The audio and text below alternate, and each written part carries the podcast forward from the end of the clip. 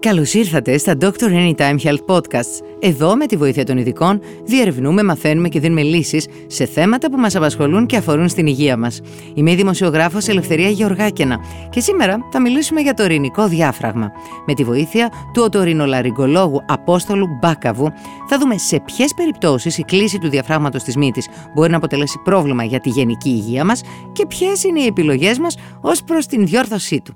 Γεια σας, κύριε Μπάκαβε. Σας ευχαριστούμε πολύ που είστε κοντά μας. Καλημέρα σας. Εγώ ευχαριστώ για την πρόσκληση. Τι είναι το ορεινικό διάφραγμα και γιατί είναι τόσο σημαντικός ο ρόλος του γιατρέ; Το ορεινικό διάφραγμα στην ουσία αποτελεί ένα ε, μέρος της μύτης μας, έτσι, που διαχωρίζει τους, τα δύο ρουθούνια μας μεταξύ τους. Αποτελείται από δύο τμήματα.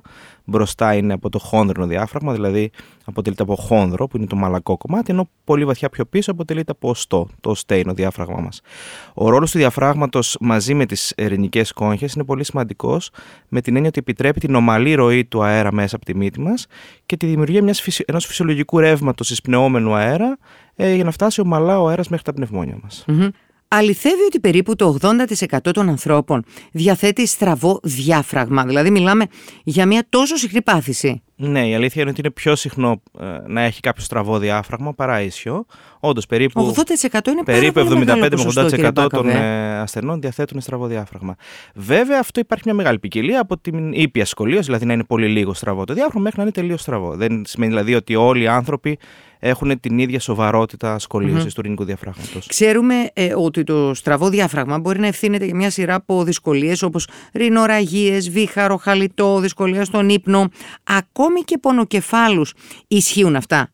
Ε, ισχύουν και αν υπάρχουν και άλλες επιπτώσεις, ας πούμε. Ναι, ισχύουν ότι συμμετέχει τουλάχιστον σε πολύ μεγάλο βαθμό το διάφραγμα σε όλες αυτές τις παθήσεις. Δεν σημαίνει ότι είναι ο αποκλειστικός παράγοντας δημιουργίας τους, βέβαια έτσι, ούτε για τη ρινοραγία, ούτε για τους πονοκεφάλους, αλλά σε κάποιες περιπτώσεις είναι το βασικό αίτιο δημιουργίας αυτών. Ε, πολλές φορές είναι και συμμετέχει σαν αίτιο για έτσι, το σύνδρομο των υπνικών απνιών, ε, για άτομα που παθαίνουν συχνά λοιμώξη του ανώτερου αναπνευστικού, ηγμορίτιδες, έτσι. Ε, είναι πολύ σημαντικός ο ρόλος της φυσιολογικής ειρηνικής αναπνοής. Οπότε, όποτε αυτή διαταράσσεται, αυτό στην ουσία μπορεί να δημιουργήσει μια διαταραχή σε πάρα πολλά πράγματα στην περιοχή. Σωστά. Μπορείτε να εξηγήσετε ε, στους ακροατές τι προκαλεί την απόκληση του διαφράγματος. Δηλαδή, είναι κάτι με το οποίο γεννιόμαστε, μπορεί να προκληθεί κατά τη διάρκεια της ζωής μας; Ε, κοιτάξτε, υπάρχει μια ποικιλία στο γιατί μπορεί να κάποιος να αποκτήσει στραβό διάφραγμα.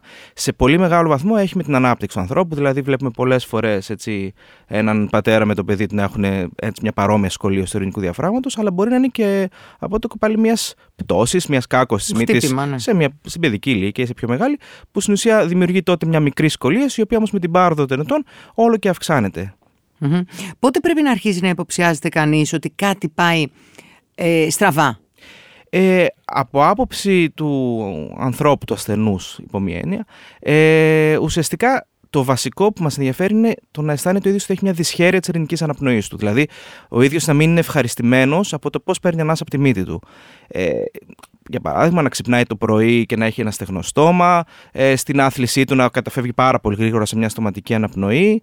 Ε, αλλά πλέον πολλές φορές ήδη στα παιδάκια που κάνουμε έναν έλεγχο, βλέπουμε αρκετά νωρίς μια σκολίωση του ειρηνικού διαφράγματος, οπότε την περιγράφουμε στους γονείς και πρακτικά είναι κάτι που το γνωρίζουμε μεγαλώνοντας πλέον πολλές mm-hmm. φορές. Ε, Πώς συνδέονται οι αλλεργίες με το στραβό διάφραγμα; Ε, δεν συνδέονται άμεσα με την έννοια ότι το διάφραγμα προκαλεί ή συμμετέχει στη δημιουργία αλλεργιών. Απλά ένας άνθρωπος ο οποίος έχει μια σκολίωση ειρηνικού διαφράγματο και πάσχει και από αλλεργική ρινίτιδα, ε, είναι πολύ πιο εύκολο να βουλώσει τελείως η μύτη. Επιρρεπής. Σε... Ναι, ναι, η, η μύτη Α, κλείνει πάρα πολύ πιο εύκολα. Άρα, άρα αν κάποιος προχωρήσει σε μια διορθωτική επέμβαση, μπορεί να υποχωρήσουν και οι αλλεργίες. Θα είναι πλέον πολύ πιο. Ε, ε, θα χρειάζεται πολύ πιο έντονη αλλεργία, να το πω έτσι λαϊκά, ε, για, να, για να φτάσει στο σημείο να βουλώσει τελείως η μύτη του. Δεν θα θεραπευτεί από την αλλεργική ρινίτιδα, θα χρειαστεί να συνεχίζει τη θεραπεία του. Απλά θα είναι πολύ πιο δύσκολο να είναι τόσο έντονα τα συμπτώματα όσο πρώτου χειρουργείου. Ε, Πώς γίνεται η διάγνωση, Η διάγνωση γίνεται συνήθως με μια απλή ρυνοσκόπηση, έτσι, ή μπορεί να χρειαστεί μια ενδοσκόπηση με ένα εύκαμπτο ενδοσκόπιο, που στην ουσία βλέπουμε ένα σχολείο, ένα στραβό διάφραγμα το οποίο κλείνει ε, το χώρο. Δεν είναι δύσκολη η διάγνωση. Υπάρχει σχέση μεταξύ του ειρηνικού διαφράγματος και της αισθητικής ε, της μύτης και πώς μπορούν οι διαφραγματικές αποκλήσεις να επηρεάσουν την εμφάνιση; Συνήθως μια στραβή μύτη δεν έχει να κάνει μόνο με το διάφραγμα. Δηλαδή είναι μια συμμετοχή όλης της ανατομίας μύτης και των ειρηνικών οστών και των χόνδρων ε, της μύτης και του διαφράγματος. Το διάφραγμα στην ουσία συμμετέχει στο κάτω τριτημόριο ε, της μύτης, οπότε ένα έντονα σκολιό διάφραγμα ε, δημιουργεί έτσι αποκλήσεις και ασυμμετρίες στο κάτω τριτημόριο της μύτης. Παρόλα αυτά, συνήθως το πρόβλημα είναι πιο ολιστικό, οπότε χρειάζεται μια γενικότερη αντιμετώπιση με ρινοπλαστική. Πολύ, πολύ σπάνια είναι οι καταστάσεις τέτοιες που μόνο με τη διόρθωση ενός διαφράγματος μπορούμε να διορθώσουμε και την εμφάνιση της μύτης. Το στραβό διάφραγμα είναι συχνά η αιτία που κρύβεται πίσω από το ροχαλιτό ή την υπνική άπνοια. Πόσο βέβαιοι μπορούμε να είμαστε πως αν αντιμετωπιστεί, η ποιότητα του ύπνου μας θα βελτιωθεί; Ε, εξαρτάται. Δηλαδή, για παράδειγμα, σε ένα ροχαλιτό βελτιώνοντας το, το ρηνικό διάφραγμα ε, θα βελτιωθεί αρκετά σε πάρα πολύ σημαντικό βαθμό η, η ποιότητα του ύπνου και ουσιαστικά θα βοηθήσουμε πάρα πολύ τον ασθενή να μειωθεί σε πολύ έντονο βαθμό το ροχαλιτό του. Στο σύνδρομο υπνικών απνιών σίγουρα είναι πολύ σημαντικός παράγοντας να υπάρχει ένα ίσιο διάφραγμα ε, για να υπάρχει μια πιο ομαλή ροή του αέρα μέσα από τη μύτη αλλά δεν μπορείς να ε, πεις με σιγουριά ότι φτιάχνοντας το διάφραγμα θα εξαφανιστεί το σύνδρομο των εθνικών ανεπνιών, γιατί μπορεί να υπάρχουν και άλλοι παράγοντες. Οπότε εκεί είναι σημαντικό ο ασθενή πρώτου χειρουργείου να έχει κάνει και μία μελέτη ύπνου για να δούμε ακριβώς τα χαρακτηριστικά των απνιών. Υπάρχουν κεντρικού τύπου, υπάρχουν αποφρακτικού τύπου ε, αποκλειστικά, υπάρχουν και μεικτού τύπου ε, υπνικές άπνες, οπότε σε αυτές τις περιπτώσεις ε, μπορεί να χρειαστεί και παρέμβαση και, με άλλα, και από άλλα Δεν αρκεί δηλαδή μόνο το διάφραγμα. Ποιες είναι οι θεραπευτικές επιλογές για τη διόρθωση του διαφράγματος, ίσως ελάχιστες επεμβατικές διαδικασίες ή πότε είναι απαραίτητη η χειρουργική επέμβαση; Ε, κοιτάξτε, αν ε, εξαρτάται λίγο από, το, από την αίσθηση δυσχέρειας ειρηνικής αναπνοής του ασθενούς. Δηλαδή, για παράδειγμα, μερικές φορές όταν είναι πολύ λίγο στραβό το διάφραγμα και κυρίως το μεγαλύτερο πρόβλημα του ασθενούς είναι η υπερτροφία των κάτω ειρηνικών κογχών, μπορεί ίσως να υπαρκεί ένας ε, καυτηριασμός που λέμε των κάτω ειρηνικών κογχών με ραδιοσυχνότητες, η οποία είναι και μια επέμβαση η οποία μπορεί να γίνει και με τοπική αναισθησία. Ε, είναι πιο απλή διαδικασία, πιο απλή ανάρρωση. Ε, σε περίπτωση που είναι αρκετά στραβό το διάφραγμα, καλώ ή κακός η μόνη οριστική λύση του προβλήματος είναι η ε, χειρουργική επέμβαση. Απλά αυτό εξαρτάται και από τον ασθενή. Δηλαδή, υπάρχουν ασθενείς που φοβούνται λίγο τη γενική αναισθησία, οπότε σε πρώτη φάση επιλέγουν λίγο πιο ελάχιστε επεμβατικέ μεθόδους, έτσι, με καυθισμού, με υπερήχους, με ραδιοσυχνότητες. Ε, αλλά σας λέω, εξαρτάται πάλι από το πόσο σοβαρό είναι το πρόβλημα. Δηλαδή, αν είναι αρκετά στραβό το διάφραγμα, δεν θα έχουν αποτέλεσμα μακροπρόθεσμα. Θα είναι μόνο mm. βραχυπρόθεσμες οι Α μας μιλήσετε λίγο για την ε, χειρουργική διαδικασία. Πόσο διαρκεί, ποια είναι η προετοιμασία, τι πρέπει να γνωρίζει ο ασθενής πριν ε, ξαπλώσει στο ε, χειρουργικό κρεβάτι. Όπως κάθε χειρουργείο, χρειάζεται ένας απλός προχειρητικός έλεγχος, ανάλογα με την ηλικία του ασθενούς βέβαια. Έτσι, ε, να κάνουμε ένα ηλεκτροκαρδιογράφημα, μια ακτινογραφία θώρακο, κάποιες βασικές εξετάσεις αίματος. Ε, σαν χειρουργείο δεν είναι ένα έτσι, χειρουργείο που κρατάει πάρα πολύ ώρα, δηλαδή περίπου ένα 45 λεπτό. Ε, χρειάζεται γενική αναισθησία. Έτσι, προτιμούμε να γίνει με γενική αναισθησία για να μην έτσι, ταλαιπωρηθεί ο ασθενής. Ε, με βάση και το ότι κρατάει πάρα πολύ λίγη ώρα το χειρουργείο. Ε, δεν υπάρχουν εξωτερικά ουλές, δεν φαίνεται τίποτα εξωτερικά, ναι, ναι. δεν αλλάζει το σχήμα της μύτης. Η ανάρρωση ε, σε γενικές γραμμές είναι περίπου 20 μέρες που χρειάζεται λίγο να ακολουθεί κάποιες οδηγίες ο ασθενής. Μπορεί να επιστρέψει στη δουλειά του αρκετά σύντομα, αρκεί να μην ε, ε, περιλαμβάνει έτσι έντονα χειρονακτικές εργασίες. Δηλαδή δεν θέλουμε να σηκώνει βάρος, δεν θέλουμε να ζορίζεται. Ε, αλλά γενικώς σε μια δουλειά γραφείου, ας πούμε, μπορεί να επιστρέψει μετά από μια εβδομάδα περίπου, μπορεί να επιστρέψει πολύ άνετα στη δουλειά του. Απλά χρειάζεται μετά μία προσοχή με ρινοπλήσεις, με χρήση κάποιων αλυφών και σπρέι που δίνουμε, ε, ούτως ώστε περίπου 20 μέρες μετά να ολοκληρωθεί τελείως η ανάρρωσή του. Υπάρχουν πιθανοί κίνδυνοι και επιπλοκές που σχετίζονται με την διαφραγματοπλαστική; Ε, ο βασικός μετεγχειρητικός κίνδυνος που έχουμε, όπως σε όλα τα χειρουργία της ρινός, ε, είναι μια ρινοραγία, να ματώσει δηλαδή η μύτη μας.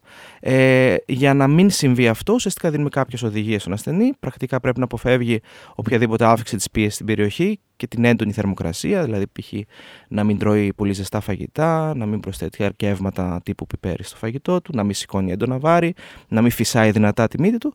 Ε, πρακτικά στις περιπτώσεις που ο ασθενής στηρίσει, ε, ας το πω έτσι, ευλαβικά τις οδηγίες μας, ε, ο κίνδυνος είναι πρακτικά μηδέν.